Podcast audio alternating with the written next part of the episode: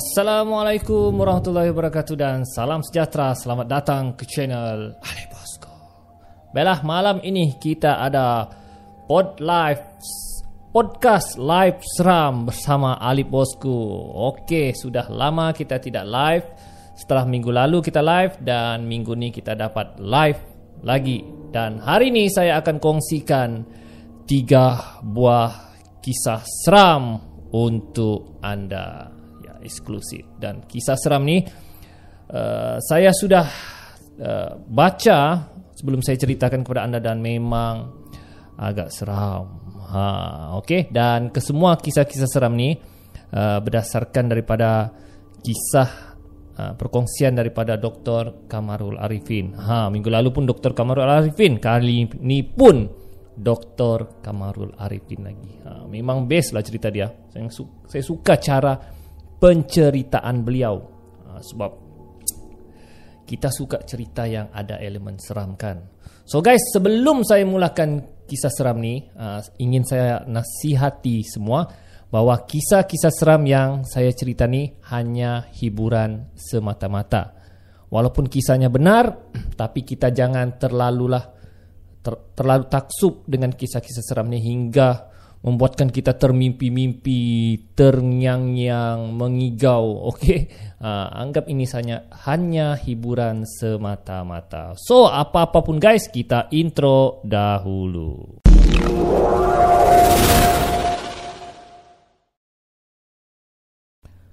Okey guys, pada malam ini kita ada live bersama dengan Master Dragon, Dia Sofia, Muhammad Hanis, Chainoy Chainoy, Icha 46, Suhail Abdul Samad, Great Nice, Boss Gaming, Mr. That's Me, Dia Sofia. Ya, Waalaikumsalam semua. Selamat datang Yeshua Yeshum. Ya, selamat datang semua ke live podcast. Terima kasih kerana sudi dengar celoteh saya, kisah seram saya. Walaupun saya masih baru dalam bidang ni, tapi saya cuba. Saya cuba, saya suka bercerita kisah seram tapi jaranglah untuk kisah seram ni secara live. Jadi sekali-sekala ha, saya cuba untuk buat ha, pod live kisah seram. So guys, seperti yang saya katakan tadi, kita ada tiga kisah seram berdasarkan perkongsian daripada uh, Dr. Kamarul Arifin. Dan seperti thumbnail yang anda lihat, uh, kisah permulaan kita akan mula dengan kisah anak diganggu hantu. So guys, kita akan mulakan kisah seram kita yang pertama sebentar lagi. Selamat datang kepada Papa Edi, Suhail Abdul Rahman. Welcome to live podcast Seram Ali Bosku.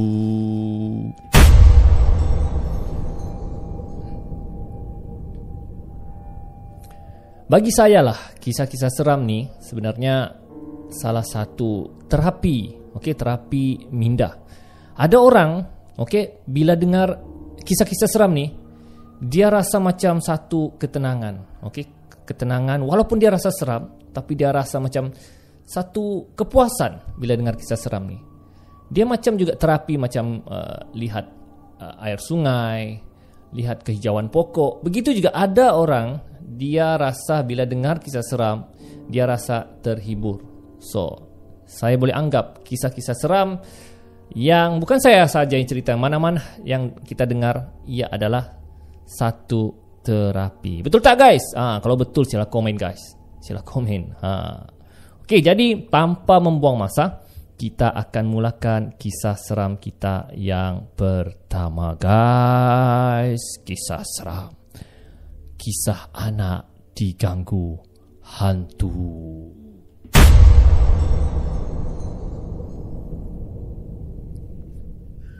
So guys, sediakan selimut anda.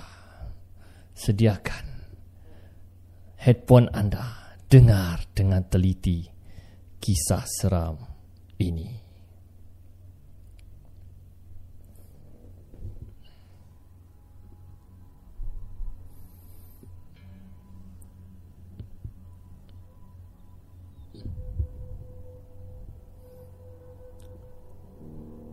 Kisah seram ni saya ambil daripada artikel M Star. Okey.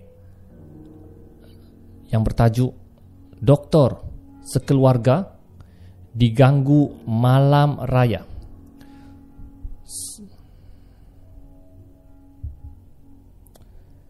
Kata orang, bayi atau kanak-kanak kecil lebih mudah melihat sesuatu yang tidak dapat dilihat dengan mata kasar. Atau dalam erti kata lain, mata bayi atau kanak-kanak hijab mereka masih terbuka. Begitulah yang dikongsikan oleh Dr. Kamarul Arifin di Facebook dia. Yang terjadi kepada keluarga dia sendiri selepas anak kecilnya menunjukkan kelakuan yang aneh. Daripada lepas maghrib tadi, aku perasan anak aku yang berumur 4 tahun ni berbual-bual seorang diri di ruang tamu. Tahun ni nampaknya kita beraya dalam PKP, ha, Perintah Kawalan Pergerakan ahli keluarga lain tak dapat balik ke rumah. Mungkin dia dah rindu beraya dengan sepupu-sepupu dia.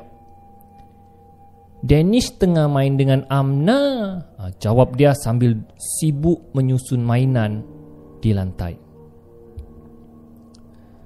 Sebahagian disusun dekat dengannya. Dan sebahagian lagi disusun bertentangan dengannya. Aku lihat sekeliling tak ada sesiapa pun dengan si Danish ni. Cerita Dr. Kamaru. Berasa tidak sedap hati, doktor itu lantas mengajak anak kecilnya ke dapur untuk mengelakkan bermain seorang diri di ruang tamu. Namun si anak terus cerewet. Okay, dia nak juga main mainan yang ada di atas lantai. Aku pun pergilah ke dapur untuk tolong mak dan isteri aku memasak. PKP, PKP lah. Raya, tetap raya. Masa aku sedang potong bawang di dapur, tiba-tiba aku terdengar Danish tinggikan suara. Oleh kerana dia main seorang diri, Aku rasa tak sedap hati. Jadi aku letak pisau di atas meja dan pergi melihat Danish. Amna ni, dia kacau Danish, kata dia. Aku lihat sekeliling, tidak ada sesiapa.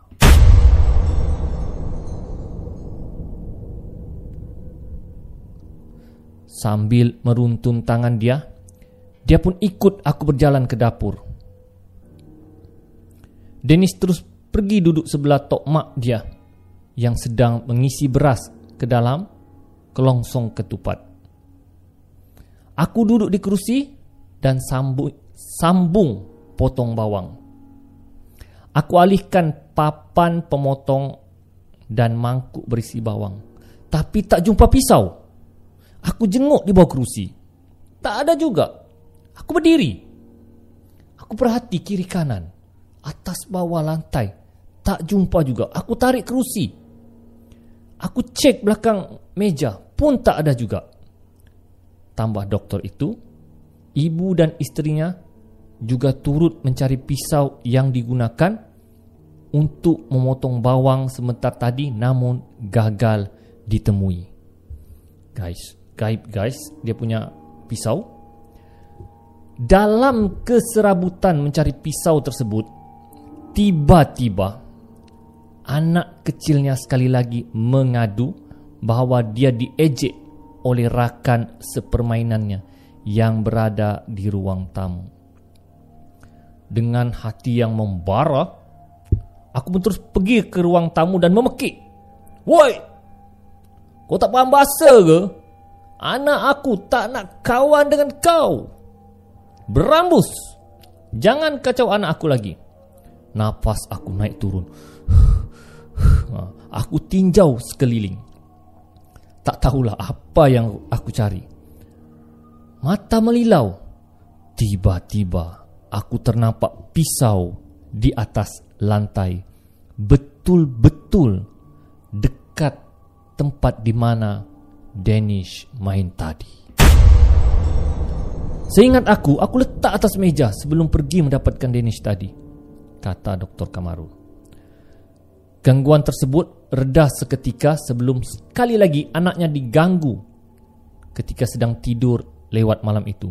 Papa, Amna datang lagi, datang lagi. Danish takut. Air mata Danish mengalir, menangis.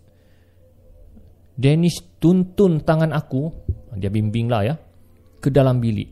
Dia kat luar tu papa. Amna datang dengan mama dia. Dengan mama dia pula. Habis saja Danish kata macam tu. Mata aku terlihat di bawah pokok seberang jalan. Ada seorang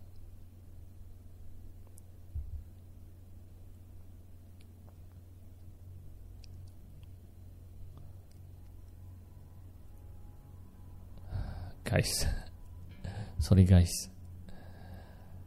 Ada seorang kelibat dia nampak satu kanak-kanak, satu sosok perempuan. Kedua-duanya kelihatan serba putih. Meluncur perlahan ke arah rumahku. Dia macam bukan berjalan dia. Oh begitu. Padahal awal tadi aku tak nampak Aku pun baca apa saja ayat ayat doa untuk meminta perlindungan yang perlindungan yang aku ingat. Jantung aku berde, berdegup macam nak pecah. Dan tiba-tiba kelibat itu lenyap begitu saja. Alhamdulillah tak ada perkara yang buruk berlaku kepada kami. Padahal awal tadi siap dia sembunyi pisau lagi. Namun Tuhan tu Maha melindungi. Tiada yang lebih berkuasa selain daripada Dia. Jadi guys, itulah dia kisah seram dari Dr. Kamaro.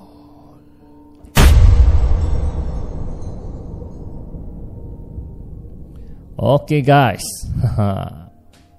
Itulah dia kisah seram kita yang pertama. So guys.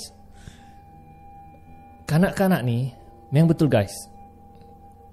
Sebab saya masa kecil pun kalau ingat saya pernah terlihat kelibat-kelibat yang misteri dan menjadi persoalan kepada diri saya. Ya, saya pernah lihat uh, satu makhluk ketika saya berada di beranda. Ya. Masa itu umur saya lima tahun. Dan bila saya lihat ke bawah, dia seolah-olah macam makhluk apa nih ya? Monyet tapi dia macam terbakar. Saya masih ingat, masih segar di ingatan saya. Dia macam bergantung, tangan panjang dan kulit dia seperti terbakar. Mata dia besar dan saya pelik, apa dia buat di situ? Ha, masa itu saya tidak tahu lah benda tu hantu kan. Ha, saya lihat dan masih jelas lah dan setiap hari asal saya di beranda sama ada siang atau malam saya akan terlihat kelibat tersebut. Ha. Hingga saya berpindah rumah, okay, berpindah rumah di tempat yang lain, saya ikut ayah saya, pun saya terlihat kelibat tersebut. Ha, saya menjadi pelik lah. Namun apabila saya masuk tahun 1 tahun 2 saya sudah tidak lihatlah kelibat tersebut. So guys, memang seram guys, memang seram.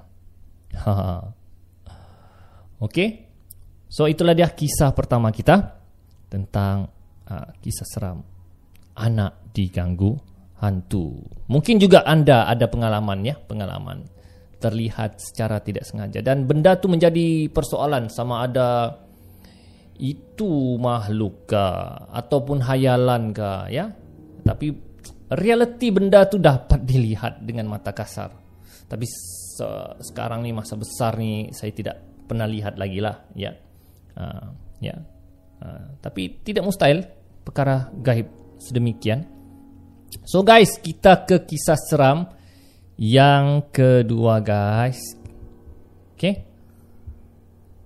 Vitamin B haus ba.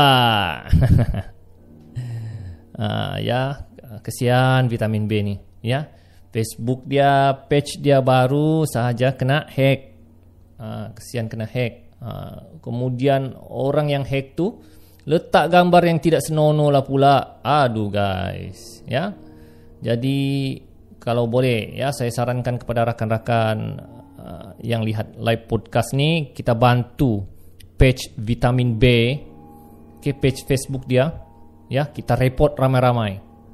Ya biar page tu terhapuslah. Ya uh, kita dan sekarang dia ada page baru. Uh, vitamin B dia ada page baru uh, anda boleh like lah. Uh, sebab vitamin B ni rakan sahabat saya ini dia banyak membantu orang-orang yang memerlukan lah ya. Ha, sekurang-kurangnya walaupun kita tidak dapat membantu kita beri sokongan kepada videonya pun itu pun sudah memadai guys. Ya saya doakan uh, vitamin B terus diberi kekuatan. Okay, guys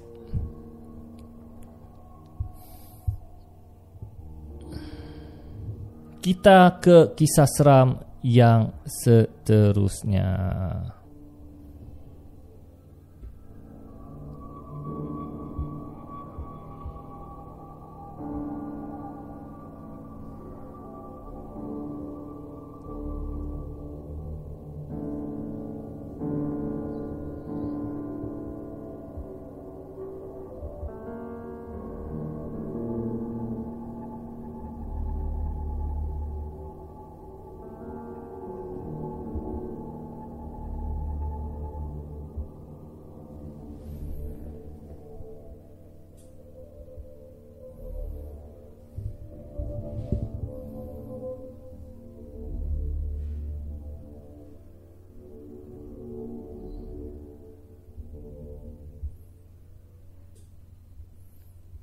Guys, kisah kita yang kedua ni sekali lagi dikongsikan oleh Dr. Kamarul Arifin. So guys, mari kita dengar bersama-sama guys.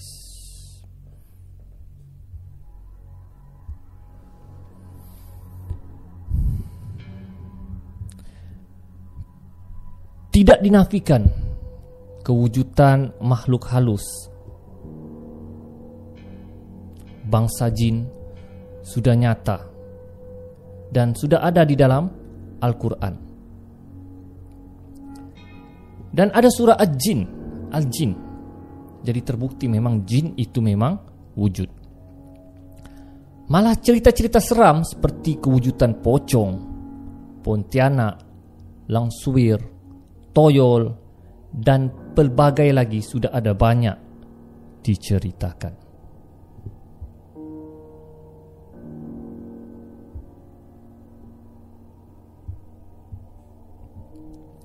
Seorang doktor, Dr. Kamarul Arifin berkongsikan kisah seram ketika dia bertugas di sebuah hospital. Jadi jom kita baca perkongsian beliau.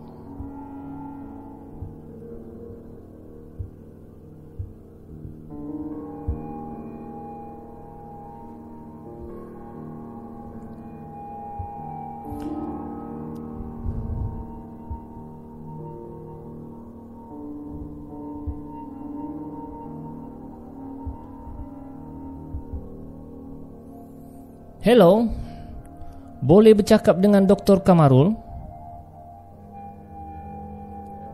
Aduh, aku baru nak lelap mata. Tiba-tiba lah pula ada call. Ha. Ya saya. Doktor, ada orang call dia terkurung di uh, dalam bilik. Okey dalam bilik doktor. Aduh dia cakap. Siapalah pula terkurung dalam bilik ni, bilik ward ni. Okey, bilik bilik doktor. Okey. Malam-malam begini ada orang call. Aku ingat aku yang last keluar bilik tu. Jadi oleh kerana dah di call oleh security, aku pun uh, bagi tahulah. Okey, baiklah, malam ni aku datang. Oleh kebet- kebetulan doktor tu dia ada on call lah. On call dan bertugas pada malam tersebut. Uh, tadi doktor orang terakhir kan dan pejabat di jabatan rehab ke? Ah, saya orang terakhir. Kenapa? Saya lupa kunci pejabat ke? Kata doktor. Tak. Tadi lepas doktor serah kunci pejabat ada orang yang tertinggal. ada orang terkunci. Dia telefon kami, dia cakap dia terkunci. Hah? Ya ke?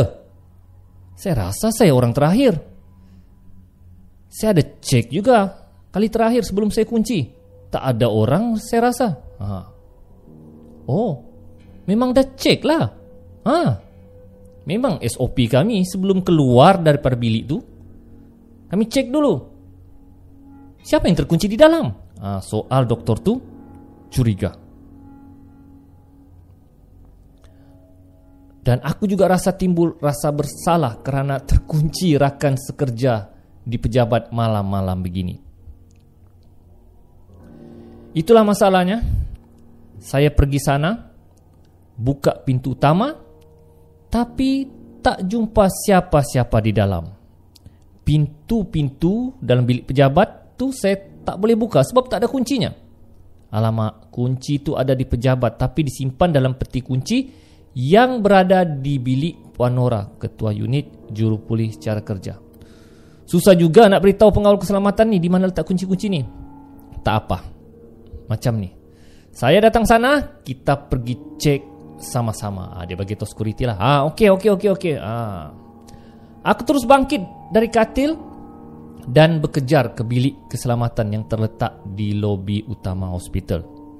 Dalam perjalanan itu aku periksa grup WhatsApp tempat kerja mana tahu ada orang yang terperangkap dan message di dalam grup. Message terakhir dihantar oleh ketua jabatan kami jam 10.30 malam. Message itu berbunyi, Breakfast will be provided tomorrow. Selepas tu tiada apa-apa message lagi. Saya Dr. Kamarul, jom kita pergi periksa jabatan rehab.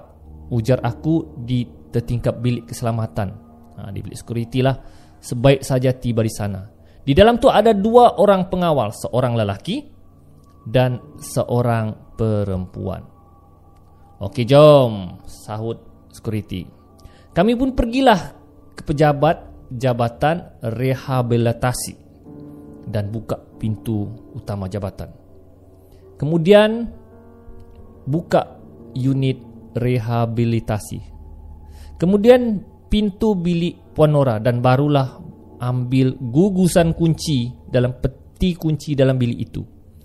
Ketika kami nak keluar daripada bilik Puan Nora tu, walkie-talkie di pinggang pengawal keselamatan itu berkeriut. Kemudian terdengar suara pengawal wanita yang berada di bilik keselamatan itu. Roger, Roger. Masuk, masuk. Roger, Roger. Cuma satu. Ah, orang pun terkejut lah. Perempuan tadi itu telefon lagi. Dia kata dia dengar suara kamu. Hai, dia cakap. Dong cakap. Tanya dia ke mana, tanya dia ke mana. Ah, kata pengawal lelaki itu. Sepuluh saat berlalu sebelum walkie-talkie itu berbunyi kembali dan disusuli jawapan. Dia kata dia dengar suara kamu. Macam kat bilik sebelah, bilik sebelah, bilik sebelah. Over, over. Ha, begitu lah walkie-talkie. Bilik pejabat sebelah bilik Puan Nora itu adalah bilik Encik Mus, ketua unit juru pulih fisioterapi. Dia jarang guna bilik berkenaan kerana dia lebih selesa gunakan bilik berhampiran dengan gimnasium unit fisi fisioterapi. Sejujurnya, tiga tahun aku bertugas di Jabatan Rehabilitasi Aku hanya pernah melihat Encik Mus masuk dalam bilik itu sekali saja. Aku buka kunci bilik itu dan kuaknya daun pintu itu luas-luas. Dan bersedia untuk minta maaf. Ha, kira macam, Bos minta maaf lah, minta maaf terkunci kan. Ha. Minta maaf kepada insan yang terperangkap di dalam bilik itu kerana kecuaian aku. Tapi bila cek, tak ada guys. Tak ada orang. Wih, aku on lampu. Cahaya menerangi bilik itu. Mataku melilau di segenap bilik untuk mencari orang. Tapi tak ada orang. Aku toleh security di sebelahku. Dia pun toleh kepada aku. Aku dah mula rasa lain macam. Tapi masuk jugalah untuk cek dengan lebih teliti kod. Kod lah dia sudah tertidur kah kan? Bila kami dekati meja baru perasan ada ganggang telefon, okey? Tidak terletak dia macam tut, macam terbuka lah, okey? Dan terjuntai ke bawah meja. Hati aku tak sedap takkan orang tu duduk bawah meja kan? Tapi aku dan pengawal nekat untuk cek juga mana tahu lah dia tidur di bawah meja tu lama betul menunggu. Masa tu tiba-tiba walkie-talkie bersuara. Okey, okey dah, okey dah. Ah, perempuan yang pengawal tu. Perempuan tu kata, dia dah nampak kamu. Dia dah nampak. Ah, bulu roma aku terus meremang guys. Dari lengan sampai ke pundak. Kemudian ke tengkuk. Weh, bawah meja tu tak ada sesiapa. Ganggang tu tergantung. Siapa sedang bercakap dengan security tersebut? Macam lipas kudung, aku dan pengawal keselamatan yang bersama aku. Lari macam tak cukup tanah guys. Lari. Sampaikan pintu tu lupa untuk dikunci. Ya, Pengawal tad- lelaki tadi tercungap-cungap. Menyusul aku dari belakang. Habis terkeluar baju dia. Ha, Kan taking kan? Baju security ni terkeluar. Ada beberapa orang awam di lobi Pandang kami. Dua Semacam. Macam pelik. Eh apa hal diorang ni? Ya lari-lari. Weh! Ha. Doktor tu tanya Kenapa kau lari macam Orang kena kejar hantu ni ha, Tanya pengawal yang perempuan tu ha. Kamu pun beritahulah apa yang berlaku. Guys, pucat. pucat pengawal keselamatan perempuan yang pegang walkie-talkie tu. Kami pun beritahu apa yang berlaku kepada dia. Dan dia siap tepuk mulut dia. Nah, mungkin memarahi dirinya kerana mulutnya celupar. Kata pengawal keselamatan lelaki, "Weh, kita kena balik, kita kena patah balik." Patah balik? Ha, Kata doktor. Biar betul. Yalah kita tak kunci bilik. Nanti barang hilang. Eh mampus kita menjawab. Ha, Mampus tu menjawab kalau ada hilang. Eh, Betul juga. Ha, Doktor tu cakap. Aku pun mati kalau macam ni Kalau kalau ada barang hilang. Dah lah aku on call. Lampu tak tutup Pintu tak kunci. Aku yang bertanggungjawab ni. Ha. Jadi Diorang tunggu relax Tunggu jantung yang berdegup Reda Okey tenang tenang. Jadi pengawal lelaki tu panggil dua orang lagi security untuk sama-sama. Jadi dua orang dua orang eh dua security tambah satu security tambah doktor. Empat orang lah. Ha. Terus sekali lagi ke jab, bilik jabatan rehabilitasi. Dan mereka pun yang macam yang ish yang rapat-rapat eh kau lah dulu doktor, kau lah dulu doktor. Iya, kamu lah, kamu kan security. Eh doktor lah, doktor kan doktor. Ha, masing-masing bertolak macam takut untuk ke bilik tu ha. Dan sampai ke bilik tu mereka jenguk Jeng Eh ada orang lah Eh tak ada orang tak ada orang ha. tak, ada, tak ada orang tak ada orang Tapi Ada satu yang pelik di mana Ganggang telefon yang tadi mereka nampak terjuntai Di meja Telah letak dengan kemas di meja semula. Wih guys. Kejut Doktor dan pengawal keselamatan melihat ganggang tu Terletak semula. Wih Bilang security Bila? Siapa letak tu dok? Doktor siapa letak tu? Wih aku pun tak tahu. Ha. Kemudian kami cepat-cepat tutup lampu Dan kunci semua pintu Dan lekas-lekas beredar Kau tak akan pernah nampak seorang doktor dan tiga pengawal keselamatan berjalan rapat-rapat. Macam mana kami berjalan malam tu? Oh, kira macam yang cepat-cepat doktor, cepat doktor, ah, begitulah. Selepas itu, aku dan pengawal-pengawal berborak berkenaan peristiwa tersebut di bilik keselamatan. Tiba-tiba, telefon berdering. Telefon pengawasan.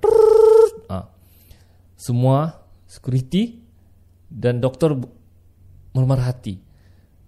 Mereka takut kemungkinan perempuan tu yang call. Ha. Masing-masing tak angkat. Eh, doktor angkat. Eh, kamu lah. Itu telefon kamu. Security yang angkat. Jadi salah seorang security itu sambut. Hello, bilik keselamatan. Boleh saya bantu? Terima kasih.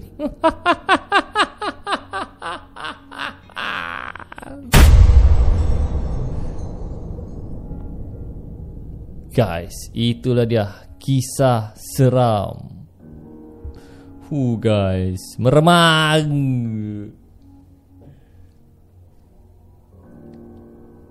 SCN. Selamat datang Adim. Wu seram dia Sofia. Yes. Kali pertama saya baca pun seram guys.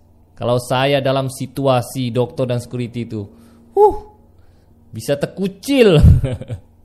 ya kita tahu lah hospital ni dia punya memang lah ya hospital ni kadang-kadang banyak hospital yang dibina daripada hospital yang lama dan banyak kes-kes orang yang meninggal dunia dan kemungkinan orang-orang yang meninggal dunia tu ya rohnya tidak tenang ke ada hutang ke ah, menjelma balik. Ya Alif Mazlan. It's me Joe. Panas muka sis Waalaikumsalam, salam dari Brunei. So guys, kita akan ki- ke kisah seram yang ketiga guys. Ya, terima kasih. Selamat datang Zuran. Selamat datang ke live podcast seram. Ali bosku.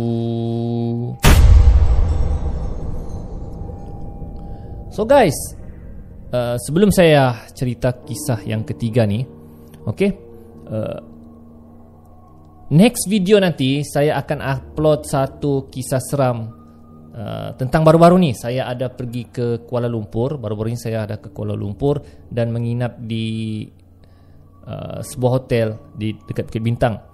Dan sebelah Bukit Bintang sebelah uh, Times Square ada satu mall baru iaitu Lalaport Mall. Ha, Lalaport Mall. Dan di situ Lalaport Lalaport Mall tu dulunya di situ adalah penjara pudu. Ya, penjara pudu dan masih ada lagi pintu pudu tu masih ada. Okey, masih ada. Masih dikekalkan sebagai kenangan lah. Uh, dan di situ juga ada tangga warna-warni guys kalau malam memang cantik. Namun ada kejadian yang berlaku semasa saya masuk mall tu. Dan bila saya cek di Facebook dan TikTok memang ada kisah seram rupanya di dalam Lalaport Mall tu. Saya tidak sangka pula rupa-rupanya ada saya bertembung pula dengan situasi seram di situ. Tapi saya tidak akan cerita di sini. Saya akan ceritakan dalam video saya next nanti. Okey, tunggu nanti. Ya. Tunggu nanti kisahnya. Abawe. Terima kasih. Selamat datang Abawe. Ha, ada sesuatu yang berlaku lah. Jadi memanglah kita tahu kan penjara Pudu tu penjara nama pun penjara. Di situlah tempat penjenayah di situlah tempat hukuman mati. Di situlah tempat penyiksaan. Dan dikatakan kawasan penjara Pudu tu pernah mereka penjara uh, Mona Fendi. Uh, bomo yang terkenal bersama suami dia dan banyak kisah-kisah misteri dan kisah seram di penjara Pudu tu. Dan ini jadi mall. Dan sekarang mall tu pula dikatakan ha, berhantu So guys, tapi nanti saya akan cerita apa yang berlaku kepada saya di Lalaport Mall tersebut. Ah, saya rasa macam baru buka. Saya pun baru nampak lah. Tiba-tiba muncul. ya. Okey guys, bersedia kita untuk kisah seram yang ketiga guys.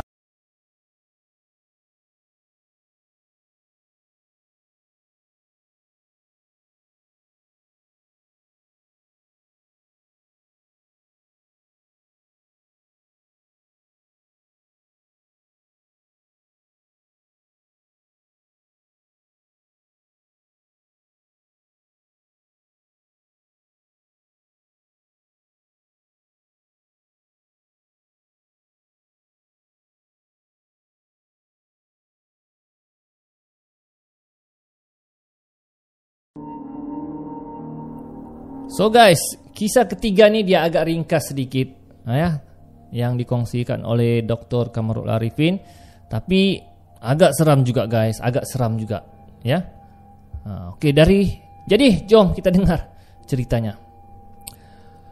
Dr. Kamarul Arifin berkongsi kisah gangguan yang dialaminya di klinik sewaktu sedang menunggu giliran menunaikan solat maghrib. Ha, kemungkinan surau tu kecil lah kan, jadi dia kita kena bergilir-gilir lah.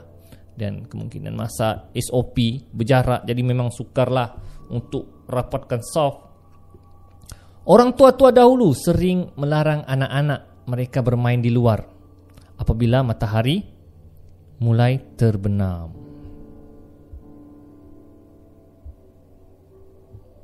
Ini kerana waktu senja dikatakan sebagai waktu di mana syaitan dan jin keluar berpusu-pusu untuk menjalankan operasi mereka.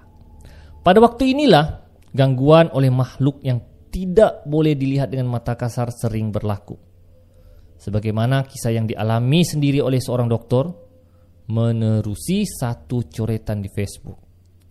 Doktor ini berkata gangguan tersebut berlaku ketika dia sedang menunggu giliran untuk solat maghrib di kliniknya.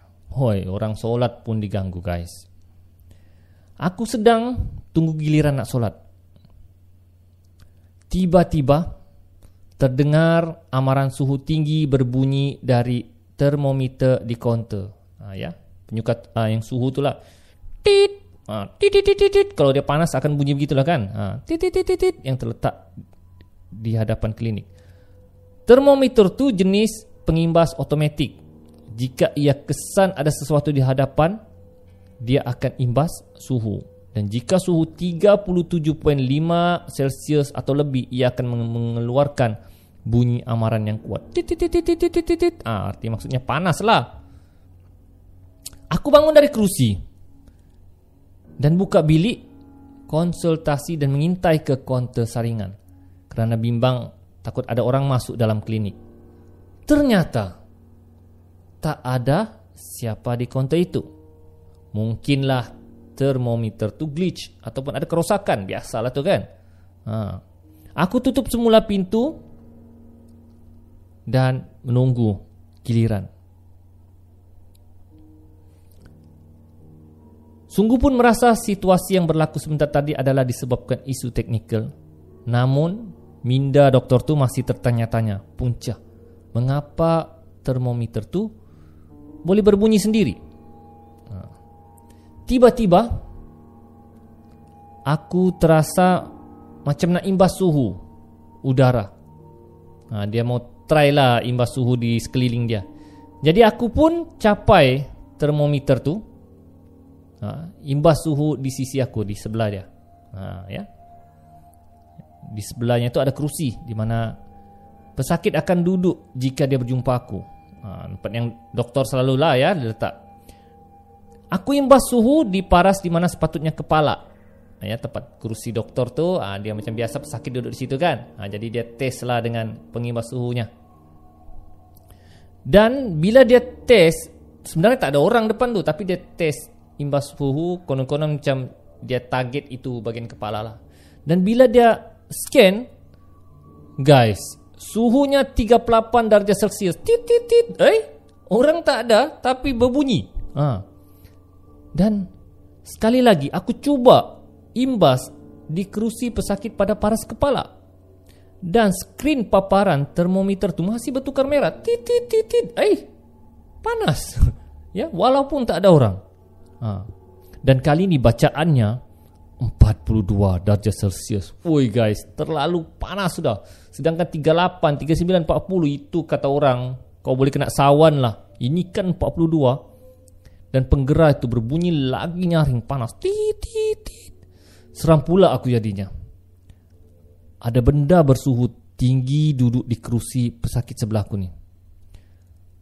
Doktor tersebut berkerut memikirkan situasi aneh itu. Lantas, doktor itu terus teringat untuk melakukan sesuatu bagi memastikan apa yang sedang bermain di fikirannya ketika itu Aku suar tangan aku dengan dekat kursi itu dan sentuh tempat duduk. Dia cuba pegang ya dengan tangan dia sendiri. Ha, sebab takutlah termometer tu ada kerosakan kan jadi dia cuba pegang di tangannya. Dan bila dia sentuh tempat duduk pesakit yang selalu biasa duduk tu dia rasa tempat duduk tu panas. Suam seperti kalau macam ada orang duduk kan, orang berdiri dan tempat duduk tu mesti akan rasa panas kan. Nah, dia cuba rasa dan guys, memang rasa panas. Doktor tu tarik tangan dia cepat-cepat. Uih. Hai, dia cakap, "Kenapa? Kerusi ini panas seolah-olah ada orang duduk." Aku terus bangun dari kerusi itu dan aku nampak staf aku keluar dari bilik solat. Aku terus lari ke bilik solat dan tunaikan solat. Selesai saja solat maghrib, aku terus baca doa-doa khusus dan mohon perlindungan daripada Allah Subhanahu wa taala. Alhamdulillah. Selepas tu tak ada lagi berlaku situasi seumpama tadi. Mungkin benar waktu maghrib adalah masa mereka berkeliaran. Itulah cerita kisah seram dari Dr. Kamarul Arifi. So guys, yes, memang betul. Waktu maghrib adalah waktu yang memang kebanyakan hantu dan syaitan ni berkeliaran, ya. Dan memang kanak-kanak kalau boleh dilarang untuk berkeliaran pada waktu maghrib mak ayah kita akan panggil, eh, pulang, pulang, pulang, maghrib, maghrib. Ha, dan kadang-kadang ada kanak-kanak yang bebal, yang melawan ni, ha, bila bertembung dengan benda-benda yang tidak, ha, terus akan demam. Ha, saya ada satu kisah. Ha, masa saya kecil dahulu sekolah rendah, saya untuk pergi ke masjid tidak jauh lah daripada rumah saya. Memandangkan saya anak guru besar kan. Jadi ayah saya tinggal di perumahan guru. So untuk solat maghrib uh, perlu jalan kaki lah dan agak jauh juga. Uh, jadi semasa tu kanak-kanak memanglah ada perasaan takut kan, takut bertemu hantu, ya maghrib gitu, maghrib gitu macam suasana dia tidak terang, dia tidak gelap sama-sama. Jadi kebetulan saya ambil keputusan untuk lari, ya lari daripada tempat itu lari.